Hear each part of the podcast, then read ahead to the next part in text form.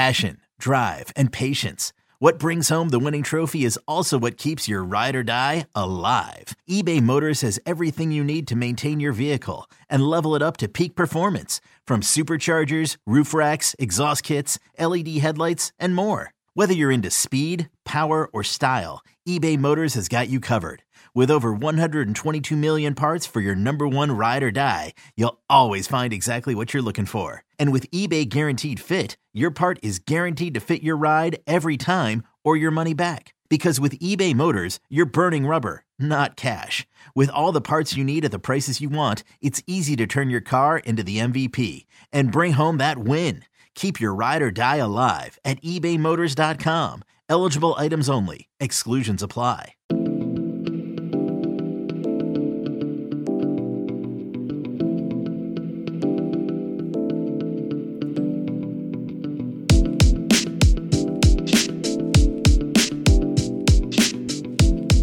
Welcome in to the Hoist the Colors podcast. I am Stephen Igo, the host of this podcast, the publisher of hoistthecolors.net, our second podcast in a span of a few days, and wanted to put a bow on spring football, which is what we will be doing in this podcast. Of course, earlier this week, Jonathan Wagner and I discussed the baseball series, wrapping up the four game set against UCF and taking a quick look ahead to Wichita State, but today we are focusing all on football. I'm riding solo. I'm going to give you some just a, a, quick overview of spring practice, kind of my thoughts on it, and then we'll jump right into your questions because we got quite a few on the Hoist the Colors message boards, and I think that will uh, end up taking up a bunch of our time. So I wanted to dive right into those. But first, man, it was just a breath of fresh air just to get back out there and cover spring football. Uh, after last year not having the chance as a reporter to cover not only spring football, but uh, no preseason camp access, no in season practice access. Everything was on Zoom. And just to get back and, and be able to be around the team again, albeit socially distanced, and you know we were able to to get up close and watch though from the sidelines, it it makes our job uh, so much easier to report on what's going on, who's there, who's not. Uh, allows us to kind of communicate with some sources around the team on and off the record more consistently to get a better feel for things.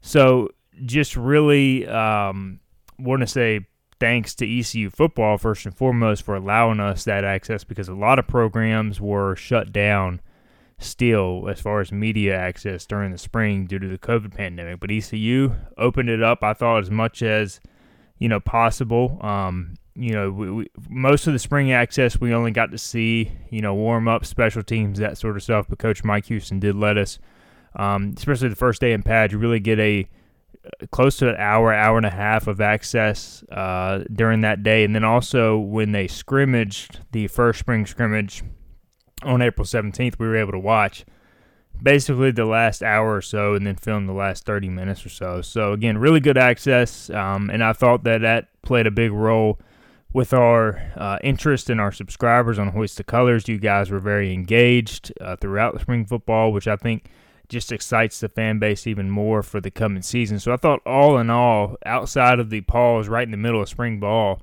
which of course wasn't ideal. It was just great to get back to somewhat of a normal football offseason. And of course, you know, for, from the football side of things, I think this was such a critical spring for ECU. It's unfortunate that so many guys missed practice time due to COVID protocols and they had the pause, so they really almost lost probably two or three days of practice just kind of working the guys back into where they were going into the pause. But I thought overall it was such an improvement over last year where they got to do no work. I mean, this roster is so young, needs so much development. There's so much upside that you did see a ton of players grow from practice one to the practice uh, to the 15th practice, which wrapped up spring practice with the the purple gold game this past Saturday. Uh, even though it was not an official spring game, the program tr- treated it as a as a spring game. They split the two sides into uh, purple and gold, of course, and gold emerged victorious 17 to 3. It was a defensive oriented game. Uh, a lot of people saw the final score and you know kind of asked, you know, how was it so low scoring? Well, the, the defense did dominate, but you have to remember there was also a running clock. I mean, the game itself probably lasted around an hour 15, hour 30 minutes. So it's not like it they got as many plays probably as they would in a normal full game because they just kept it moving. They kept the clock moving. Um, and so it's important to remember that. But the defense definitely did look better than the offense. You also had offensive and defensive personnel split up between the gold and purple team after the draft. And so it's probably easier for the defense to play that way rather than the offense to play because the offense kind of has to be in unison. Of course, the defense does too, but especially the offensive line, I thought is where it made the biggest difference. You've got different quarterbacks throwing to different receivers, so the timing can be off there. Defense, you can just kind of go play. Um, and of course, it can play a role in coverage and whatnot. But we'll get into some of the players that stood out throughout the questions that we're about to get to on the Hoist the Colors message boards. Before we start with that, again, wanted to say if you uh, are not a subscriber to Hoist the Colors but are listening to the podcast, definitely look to take advantage of a deal uh, later this week surrounding the NFL draft. Uh, 24 uh, 7 Sports and all of our team sites are offering a special package 50% off an annual subscription to Hoist the Colors or your first month of VIP coverage for a dollar. And what this will do, if you're a current monthly subscriber, you can upgrade at 50% off the usual annual price. So if you're a current monthly subscriber, you can take advantage of this as well. If you're a current annual subscriber and have been with us for a long time, make sure that you've signed up for Paramount Plus, which comes at no charge. That is a free value that we add to our long-time subscribers.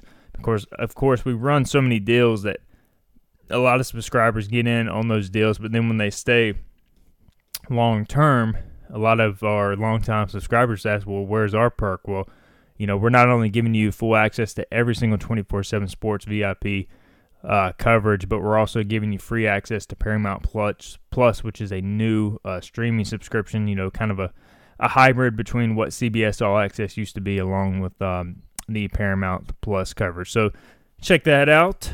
As always, uh, we'll have a ton of VIP coverage. You know, everybody asks now that spring ball is done, what are you guys going to focus on? We are going to turn heavy into recruiting coverage.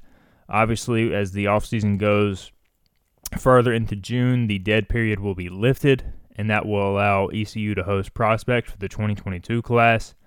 We'll have all the scoop there. We'll let you know what targets ECU is going after in the transfer portal for all sports, but specifically basketball and football. So, a lot going on for East Carolina right now. Just because spring football is ended, just because the summer is coming, does not mean the coverage is going to stop. I would argue now that recruiting is really about to kick back into gear you're going to see a ton of ton more coverage on our end as far as VIP recruiting information. So definitely check that out on hoistthecolors.net. All right, let's get into everybody's questions on the Hoist the Colors message board.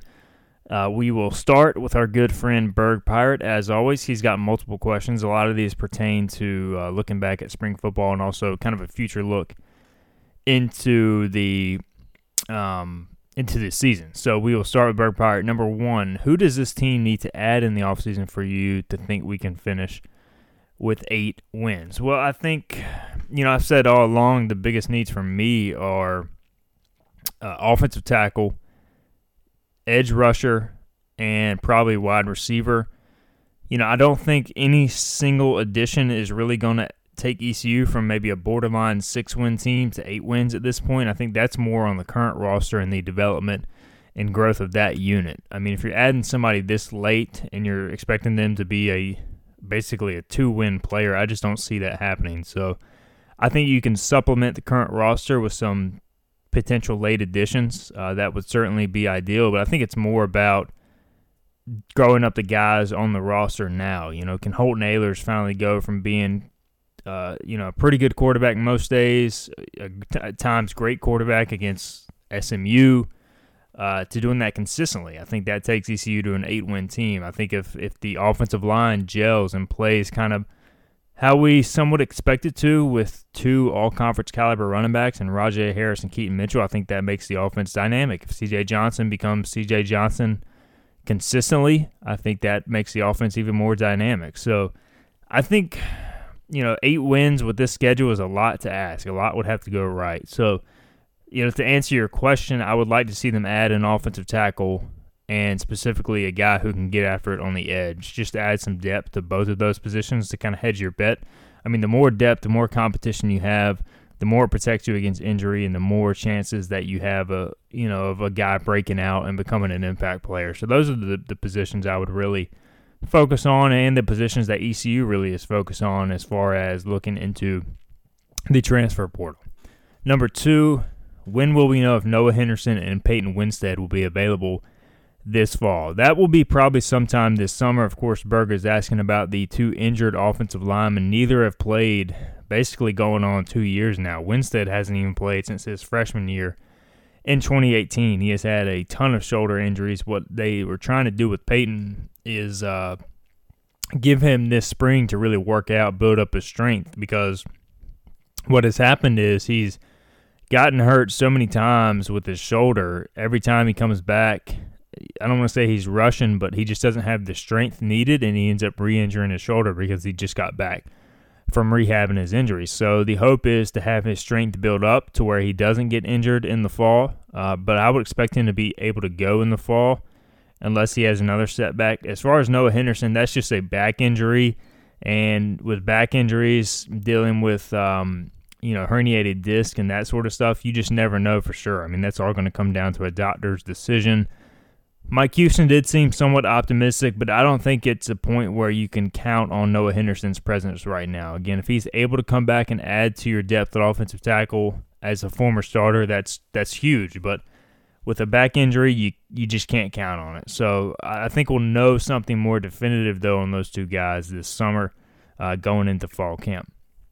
Number three, will Ryan Jones play against Appalachian State, and will Rick DeBreu uh, still be suspended for the first half of that game? Yeah, the, unless the NCAA changes their rule where the targeting in the second half of a game still carries over into the season opener for the next year. So De, DeBreu, DeBrew, I can't I always mess up his name. Uh, Rick, I'll just call him Rick D.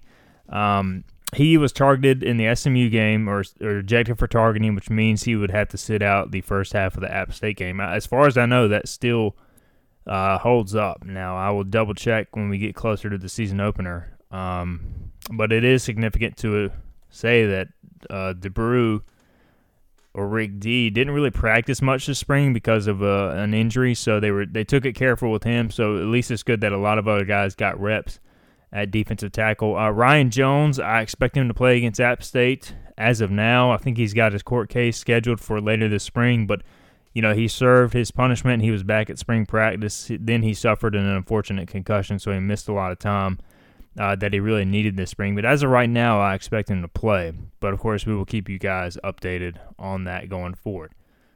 All right, ECU Pirate 99. He asks, Is the assumption that Pop McKay, the three star running back from Alabama, will be immediate depth behind Rahjai Harris and Keaton Mitchell, or are we looking for a transfer? DJ Austin also looked serviceable, but I'm not sure that he is someone who is capable of starting if something happens to Harris or Mitchell. Can Demetrius Mooney step back in if there's an emergency? Um, I think you saw enough out of the, the walk on running backs this spring to feel pretty good about the depth there. They moved Macy O'Donnell to running back. Uh, Asa Barnes and DJ Austin also I thought looked serviceable. So, I mean, th- that's three guys that can at least go in there and operate within the offense if you need it. They're also bringing in uh, Jamone Wilson from uh, Marshall, a transfer who's expected to be eligible right away. He will not be on scholarship right away, but he's a guy who – coming out of high school was uh, West West Forsyth's all-time leading rusher, and if not for some grade issues, would have gone probably somewhere in state on scholarship. So there's number one, and then the assumption that Pop McKay will be immediate depth behind Harrison Mitchell. I think there is an assumption there that he will be. Um, he was on campus for the spring game and or the uh, the first spring scrimmage, I should say, and, and, and I did not see him, but from talking with people, he absolutely looked the part.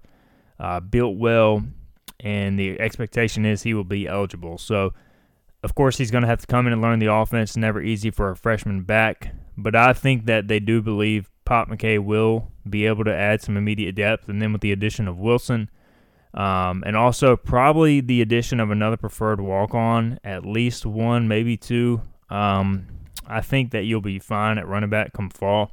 Demetrius Mooney, I think he could step in if there's an emergency, but ideally it seems like he's pretty much all in on playing defense there, so you'd want to leave him there for now. But um, that's kind of how I see the running back room. I mean, you're basically four deep with McKay and Wilson coming in in terms of scholarship talent, even though Wilson might not be on scholarship right away. But um, and then you also have the walk-ons, and you could add another preferred walk-on back as well later this summer. So I think they'll be okay there, but of course, a lot depends on the health of Rahjai and Keaton. I mean, they've got to keep those guys healthy for sure.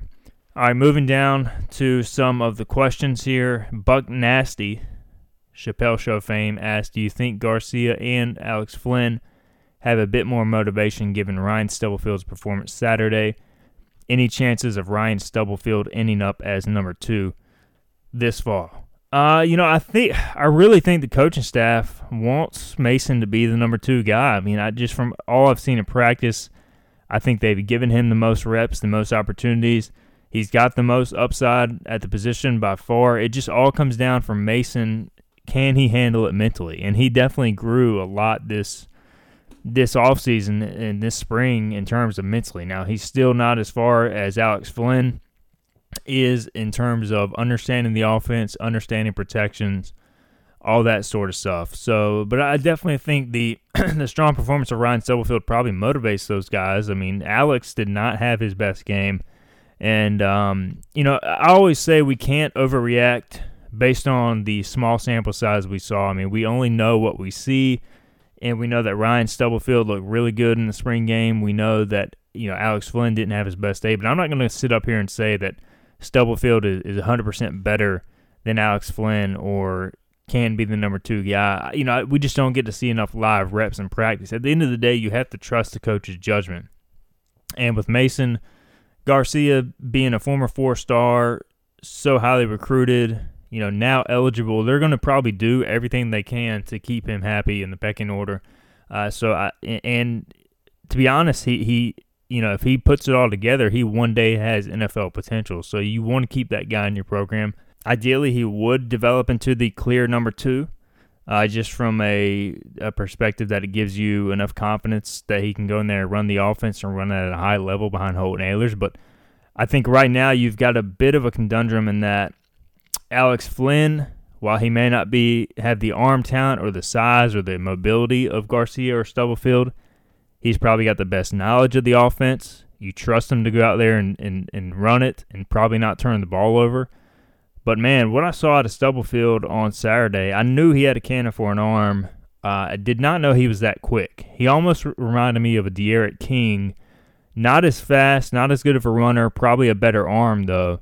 Just his build, everything about him, um, and he plays with an air of confidence. It was his first time in front of fans, and I thought he did show some nerves early, but overall, you know, really, I, I just thought looked comfortable running the show. And so I would try, if I'm the coaching staff, try to get him as many reps as possible. I mean, I think all three of those guys are capable for sure. Uh, for, for once, you definitely have some legitimate depth in the quarterback room. Uh, Coach Houston has said their performance will dictate the depth chart, and, and this will be a big, big preseason camp for those guys. But I think the way Stubblefield – kind of balled out on Saturday and showed out definitely helps his standing going forward and and makes him a legitimate threat to maybe one day be the guy behind Holton. I mean, who knows? I think it's all going to be earned on the practice field, and um, you know maybe his performance gives him more live reps come preseason camp. But I, I think this battle is far from over in terms of the guy behind Holton Ahlers, and it, it will, it will continue for quite a bit. All right, next set of questions here from Buck Wild 17. Uh, number one, or I guess this is one question in a bunch of different questions, or a bunch of different questions in one. Uh, Buckwild17 asks, is CJ Johnson a diva head case? I feel like he brings it in games. Does he go hard in practice? Did he go hard in the scrimmage? Uh, you know, CJ, I'm not going to sit here and say, a, um, what, a 20 year old student athlete or I'm not sure how old he is, is a is a diva head case. I don't know him that well personally, but you know, he definitely has an interesting personality on the field. He's very boisterous, plays with a ton of emotion. Um, and it's been known in the past that teams try to get in his head. And he's got to learn how to play with that aspect of things because teams are going to try to do that, and he's now going into his third year of college football. He's got to understand that at some point you just have to calm down and play smarter in certain situations. Um, you know, does he go hard in practice? I, I think he's been coached to go hard in practice, and at times I've seen him maybe not go 100% because he's that talented. He can get away with it. But I think comparing him to the start of this spring when he was cleared to the end, I thought his practice habits did improve. Now, he's not Tyler Snead in terms of he's going to go 120% at every single rep. I mean, Tyler Snead is just a different animal. But I think CJ is getting better. Uh, I think the biggest thing, though, is consistency. And until he does it consistently and performs consistently on game day and on the practice field, you know, I just don't know if he'll ever quite live up to that elite potential that he has. Now, I give him a ton of credit. He came into spring ball in tremendous shape. And uh, he looks the part. He slimmed down probably about 10 pounds, maybe even 15 pounds. He's he's gained some quickness. You know, I thought he looked okay in the spring game. Didn't really show a ton um, in terms of the offense. Didn't show a ton in terms of throwing him. So um, I, I, still think CJ has a ton to prove. Uh, after last season, had some drops.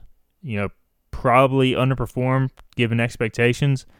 And if I was CJ, I would have as much to prove as anybody on this entire roster. If he wants to get to the NFL and live out his dream he's going to have to have a, a, big year to to have that opportunity. So um, if he's not motivated after last season and after the talks he's had with kind of the coaching staff and some of the offensive players, then I'd be concerned. Um, but I do think he did show some improvement this spring and definitely worked on his separation quickness, that sort of thing. So.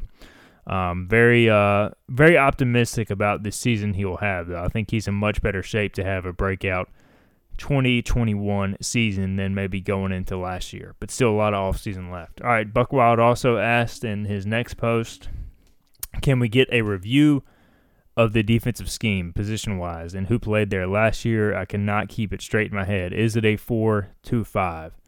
You know, it's basically a multiple 3 4. I mean, you can you can call it a 4 2 5 because you've got essentially four players in the front in a nose tackle, a defensive tackle, a, a defensive end who's going to play with his hand in the dirt, and then a stand up outside linebacker. You know, so you really have four guys on the defensive front, and then you've got two inside linebackers, and then you have five DBs. But why they call it a 3 4 or a multiple 3 4 is because the outside linebacker, when he's standing up, he can drop into coverage, so he's almost like a fourth linebacker. So really have you've got three down linemen four linebackers because the fourth linebacker is technically counted as the the nickel DB, which they call the the Sam linebacker in the scheme. So technically, it's a three-four multiple scheme, but it's basically a four-two-five or a version of it. So uh, and then you've got, of course, the the four DBs, the two corners, and the uh, the boundary safety, which they call the buck, and the field safety as well, which plays to the wide side of the field and spends more time in coverage. So that is the the defensive scheme. Very multiple. You know, the, a lot of the positions can be interchangeable depending upon personnel and the situation. Like the buck safety can often play Sam linebacker because those two positions are often closer to the line of scrimmage. So there's a lot of versatility. You know, some of the defensive ends can play the rush outside linebacker position. Um, they can change up the personnel they can bring in two rushes. They can bring in three inside linebackers or three cornerbacks, depending on the situation. So there's just a lot of versatility uh, for Blake Harrell's defense. All right, we're going to take a quick break, and then we will be right back on the Hoist the Colors podcast to answer the rest of your questions.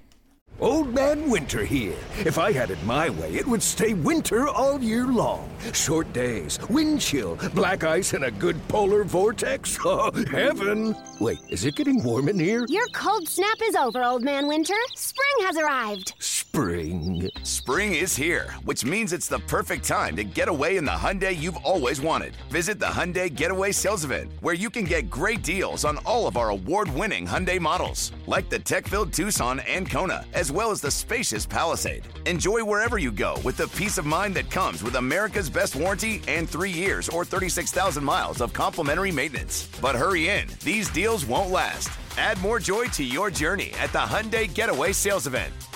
Now get 0% APR or up to 1500 bonus cash on the Hyundai Tucson. Now, during the Hyundai Getaway Sales Event. Offers end soon. Call 562 314 4603 for details. Hey, it's Kaley Cuoco for Priceline. Ready to go to your happy place for a happy price? Well, why didn't you say so? Just download the Priceline app right now and save up to 60% on hotels. So, whether it's Cousin Kevin's Kazoo concert in Kansas City, go Kevin, or Becky's Bachelorette Bash in Bermuda, you never have to miss a trip ever again. So, download the Priceline app today. Your savings are waiting.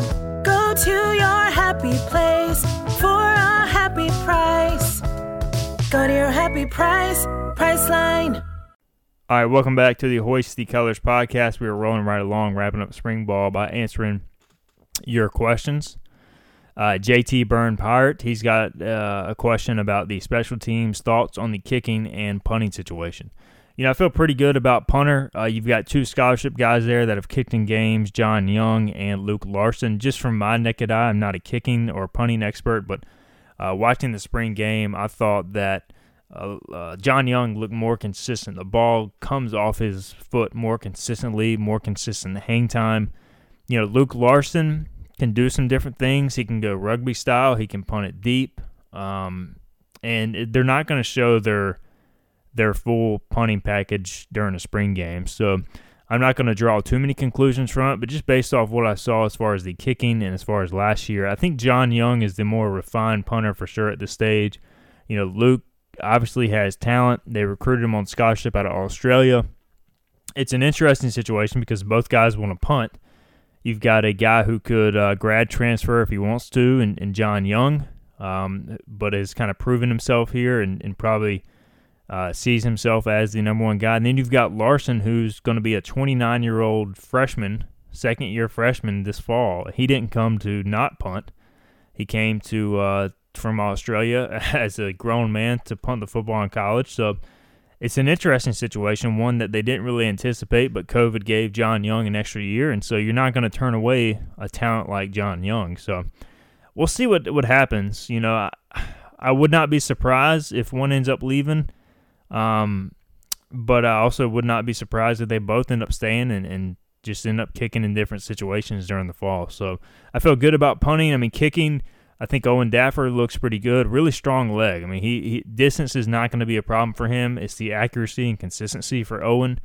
Uh, made two out of three field goals during the spring game.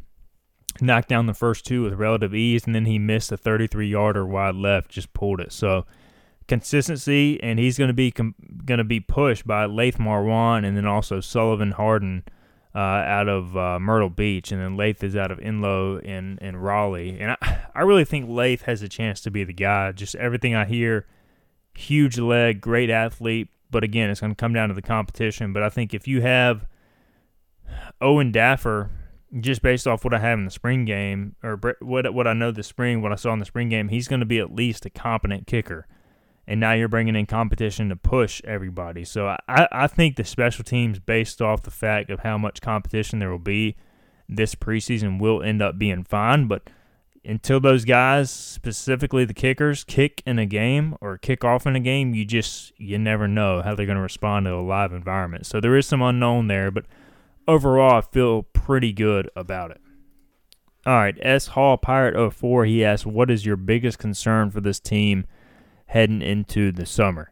Uh, the biggest concern for me will start defensively is still the youth of the defensive line and the pass rush. Um, again, I like that group a lot, but I'm concerned that once they get into some of their games against some of the better offensive line, they're going to be able to win consistently with a four man rush. I just don't know if they have the personnel right now.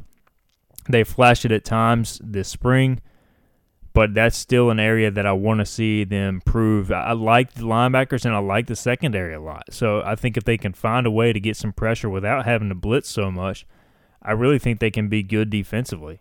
Uh, offensively, the offensive line is always going to be a concern, specifically the health and depth of the group. I think for sure the first team is uh, going to be at least uh, an average to above average unit in the American Athletic Conference. Can they stay healthy? Uh, can they develop depth at offensive tackle specifically? I feel good about the depth on the interior, but offensive tackle depth kind of concerns me a little bit. Uh, so that position has to stay healthy. Can they add somebody uh, else this offseason? They are slated to uh, pick up the addition of Oregon State transfer Rob Vanderlaan, but you know would like to add somebody maybe with a little more playing experience as well. And then he, the uh, I would say the lack of proven depth at receiver. You know, I think there's talent there, but outside of Tyler Snead, I don't know if there's really a hundred percent proven commodity. Of course, we know what CJ can do. You know, do the tight ends finally get involved this year? Does who emerges at receiver? Does Audie Omotosho finally put it all together? There's still question marks to me about the receiver position especially after the loss of Blake Proehl. So those are my biggest concerns uh, for East Carolina heading into the season. Uh, Pirates are us.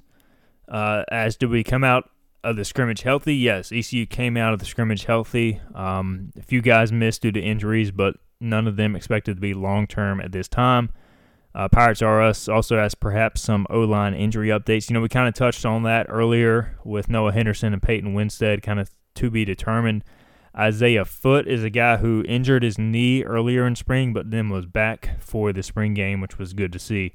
Uh, and outside of that, they've really been able to stay relatively healthy on the offensive front. I, I forgot Fernando Fry did miss the majority or did miss the entire spring, but is expected back for the fall. Of course, he's the team's starting center, so it'll be good to have him back. And then uh, Nishad Strother practiced this spring after offseason surgery on his knee after injuring it in the Cincinnati game. And then Trent Holler missed the start of spring but was back for the last few weeks. So overall, pretty healthy on the O line outside of Noah Henderson and Peyton Winstead with um, with Fernando Fry coming back. Uh, Pirates R Us also asked, haven't heard Elijah Elijah Morris's name much after hearing his name quite a bit last season and offseason. How is is he coming along?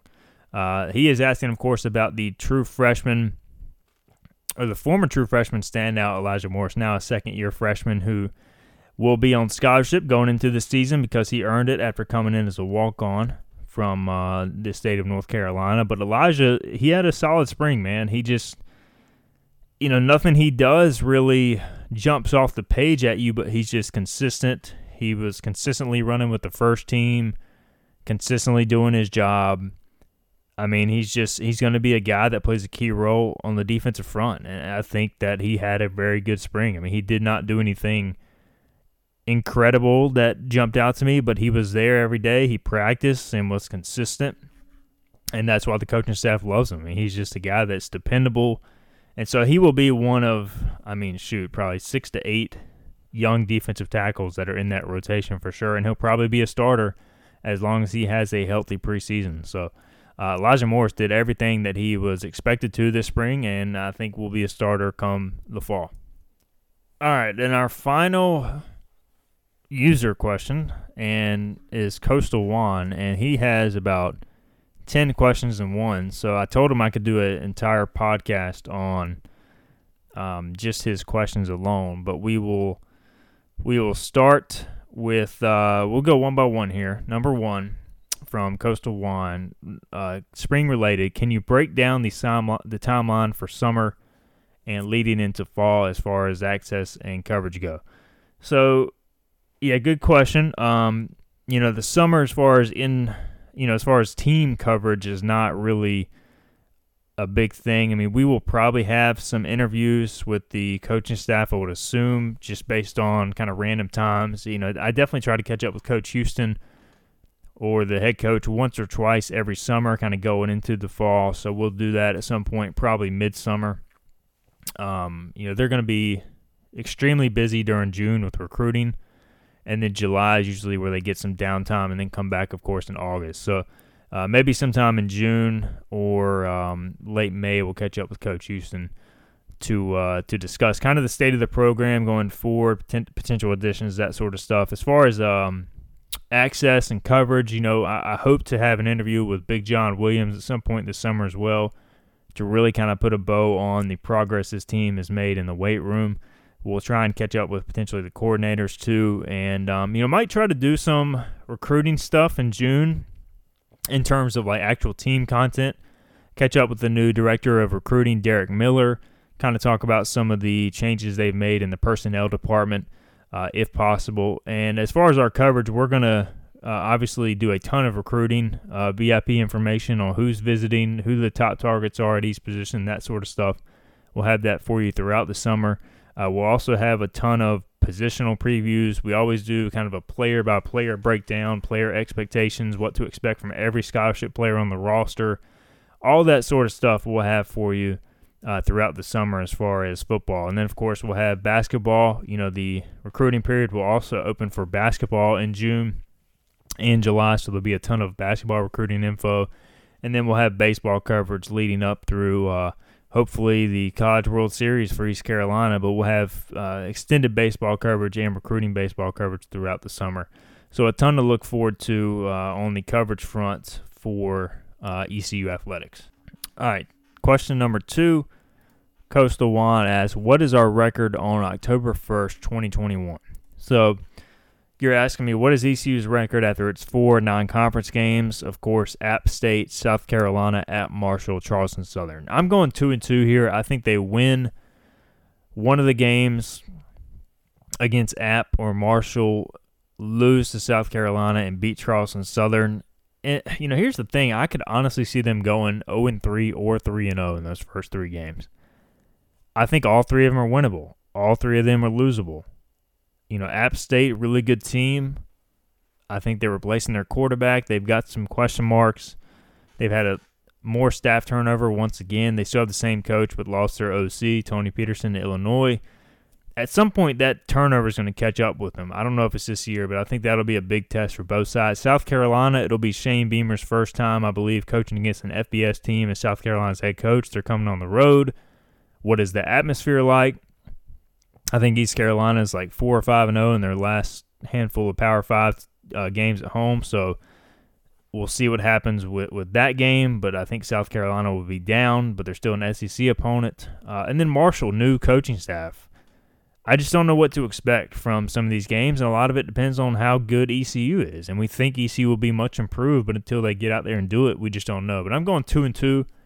I think two and two would set up ECU pretty well uh, all things considered, if they if they're able to go three and one, then you would only need three wins in conference play to make a bowl game. So I think two and two would be looked at as a success. Three and one, you're you're going crazy. Four and zero, oh, you know, Greenville is on fire. Zero oh and four or one and three, you know, there's probably some concern. So, uh, but I think for sure if they could if they could at least win one of those first three and then beat Charleston Southern, you're looking pretty good. And if you win two of those first three uh, things are going to be in great shape. So a big opportunity with those first few games for East Carolina this fall. Uh, number three from Coastal Juan. If for some reason South Carolina offers us an extremely late buyout for this year's game, does our AD accept it and schedule a second FCS opponent? Um, it depends on how big the buyout is. I would say probably not because that's going to be your highest attended game and it's a you know if they buy it out, they're never coming back to Greenville.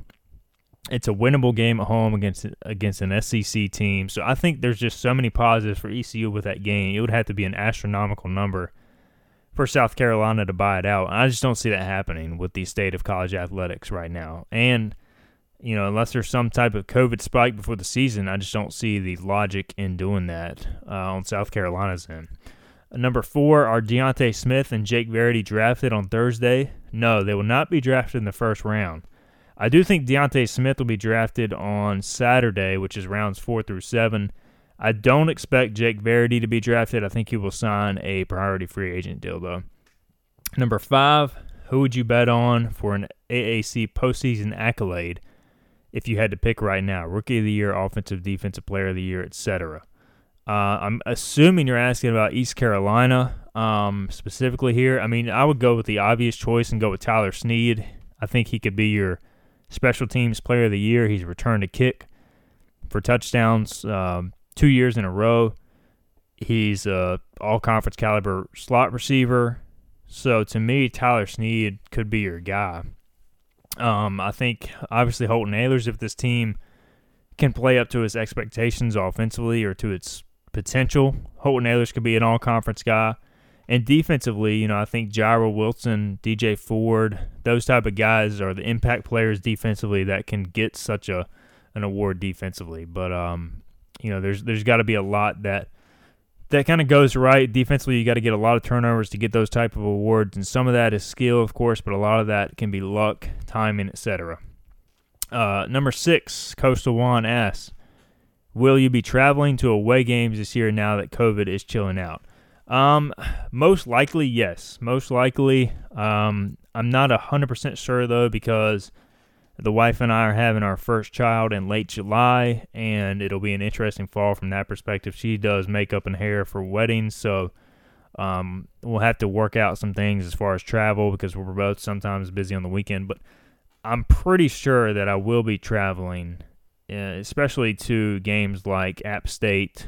Um, you know, I've, I've man, I've made that drive to Marshall before, and it is it is freaking miserable. So I don't. I would rather fly to Marshall than drive through the mountains again. Um, but we'll see. Most likely, I will be traveling at least to the majority of the games, if not all. But I can't 100% guarantee it. But that is the hope right now. All right, Juan's got a few more questions here, uh, non-spring related. If you need more questions, and why not? You know, we're we've we've talked a lot of spring football, so let's talk about some other stuff. Uh, might be a question for Brett Hickman. Brett's not on the show today, so I'll take it. We'll get Brett on again later this summer. Um, within the rules, and in addition to simply donating to the program, what's the best way fans can help with recruiting quality players to our program?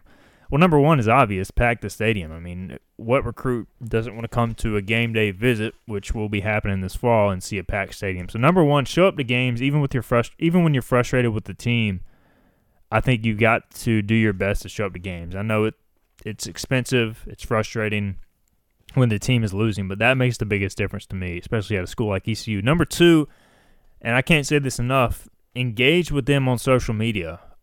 Showing recruits love on social media is a big deal, and people may ask, why would I waste my time tweeting at a recruit? Well, fans from NC State and fans from North Carolina and fans from other competitors are tweeting at those recruits. And when they see 25 NC State fans replying to the recruits and two ECU fans, maybe it makes a difference. You know, some kids that that stuff doesn't matter at all. But I'll tell you, a, a I don't want to say a majority, but a good amount at least, that stuff matters uh, in perception of who cares about the program so I always say engage with prospects on social media. If a kid gets, you know, if a kid from Florida gets an offer from East Carolina, and 15 ECU fans tweet at him saying, "Come join the Pirate Nation." They tweet at him uh, gifs and all this stuff of a packed house. I think it makes a difference. It, it gives a good initial impression that football is important at ECU, which we all know it is. But a kid from Florida doesn't know that. So showing that on social media, I think, makes a difference. So those are the two big things that I would say in terms of helping the the program and the coaching staff recruit. Uh, multi-part question here that could be a whole episode.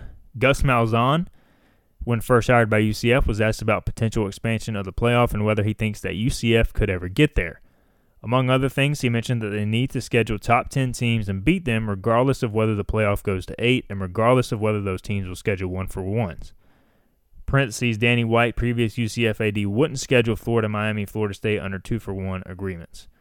What is your philosophy on scheduling, uh, i.e., FCS, regional G5, national G5, in state P5, regional P5, top P5? And he's got examples listed for each uh, here. Considering how far in advance teams have to schedule, do you schedule for wins, for money, for equitable respect? stand your ground like Danny White, or for your resume, etc. What's your ideal schedule in a given year? Man, um, I feel like we've had this discussion a lot, and we could do an entire episode on this very topic, and maybe we will this summer when things are dead.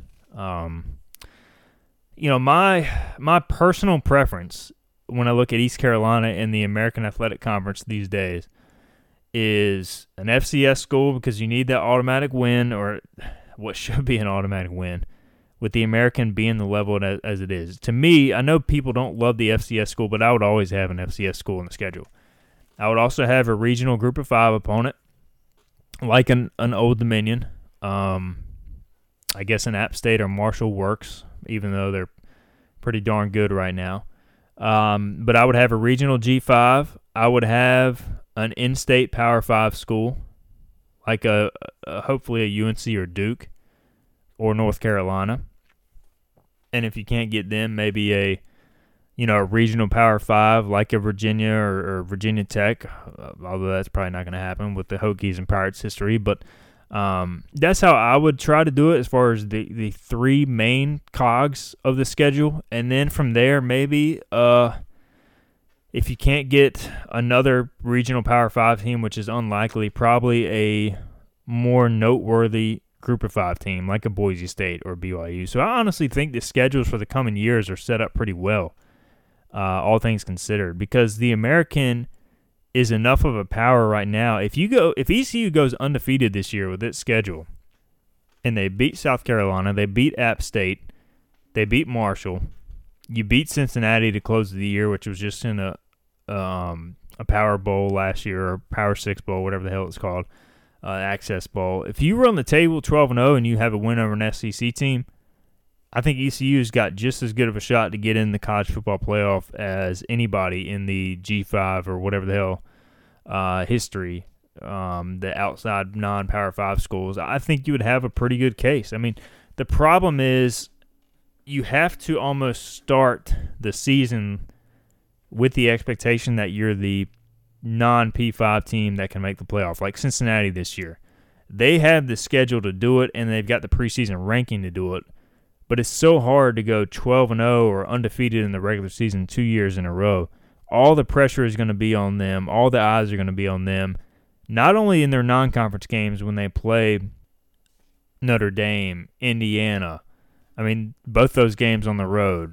Every single conference game, they travel to Navy, they travel to Tulane, they travel to South Florida, they travel to East Carolina. They play SMU at home. They play Tulsa. Every single one of those conference games, they're going to get those teams' best shots.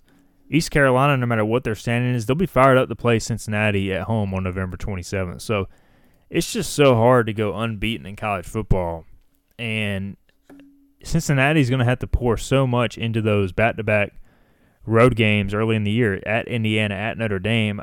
You know, it's just, you almost have to schedule that way, but – then it's that much tougher to go undefeated. I mean, clearly they would have earned it, but I don't know. I mean, it's a, it's it's a tough topic.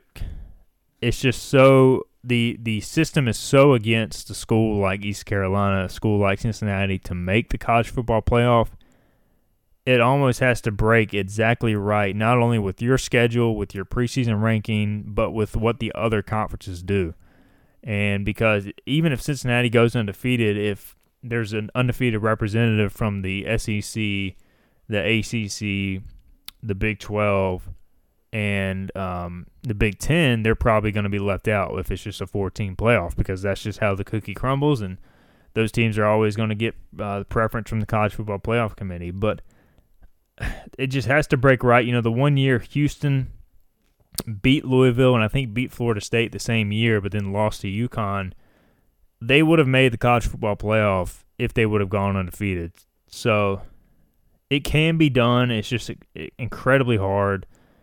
Uh, for ECU right now, its scheduling philosophy should be completely different from, you know, what a Cincinnati or UCF is because right now ECU is just trying to get back to respectability. They're not consistently an AAC perennial contender like a UCF or Cincinnati. So I think it's a different conversation for both schools right now for ECU, I'm fine with FCS, regional G5, regional Power 5, and then uh, either another regional G5 or a national G5 like a Boise or BYU. So uh, that's my ideal schedule for ECU. Um, I think if Gus Malzahn wants to schedule g- games at Alabama, at Auburn, go right ahead. You're probably going to lose those, you know, with with a, a UCF team I mean, those are just tough games to play. So um, if you're not going to get a home and home out of them, I think you're just kind of bowing down to the Power Five and not admitting defeat, but basically admitting the odds against you, which are there. But it's just tough to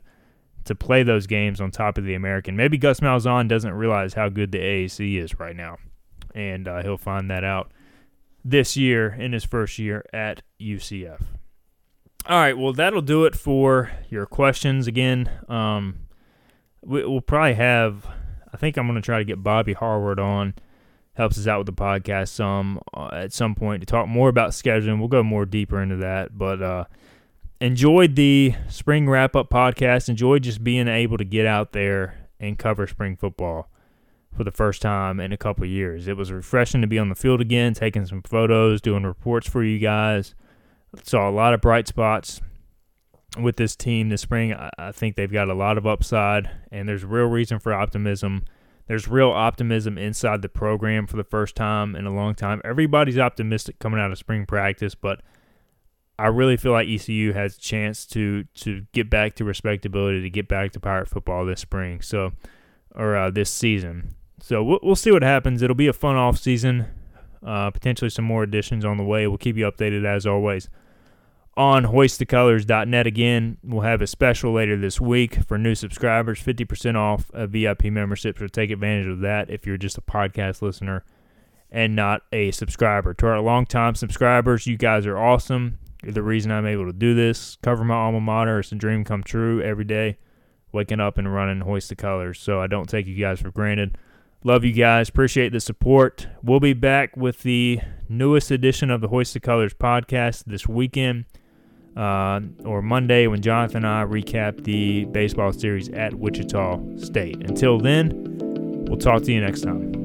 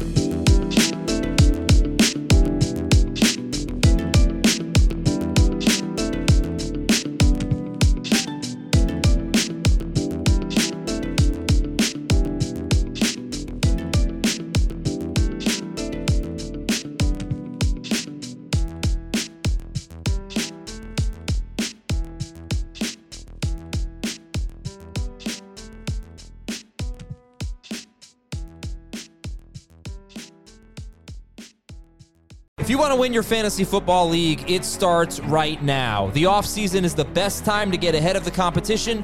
We'll help you win your league on the Fantasy Football Today podcast, part of CBS Sports Podcast Network. Fantasy Football Today has three episodes every week following the latest news, giving you early rankings, early sleepers, breakouts, and busts. So if you're a dedicated fantasy football manager, check out the most dedicated podcast, Fantasy Football Today. Download and follow on Apple Podcasts, Spotify, and anywhere podcasts are found.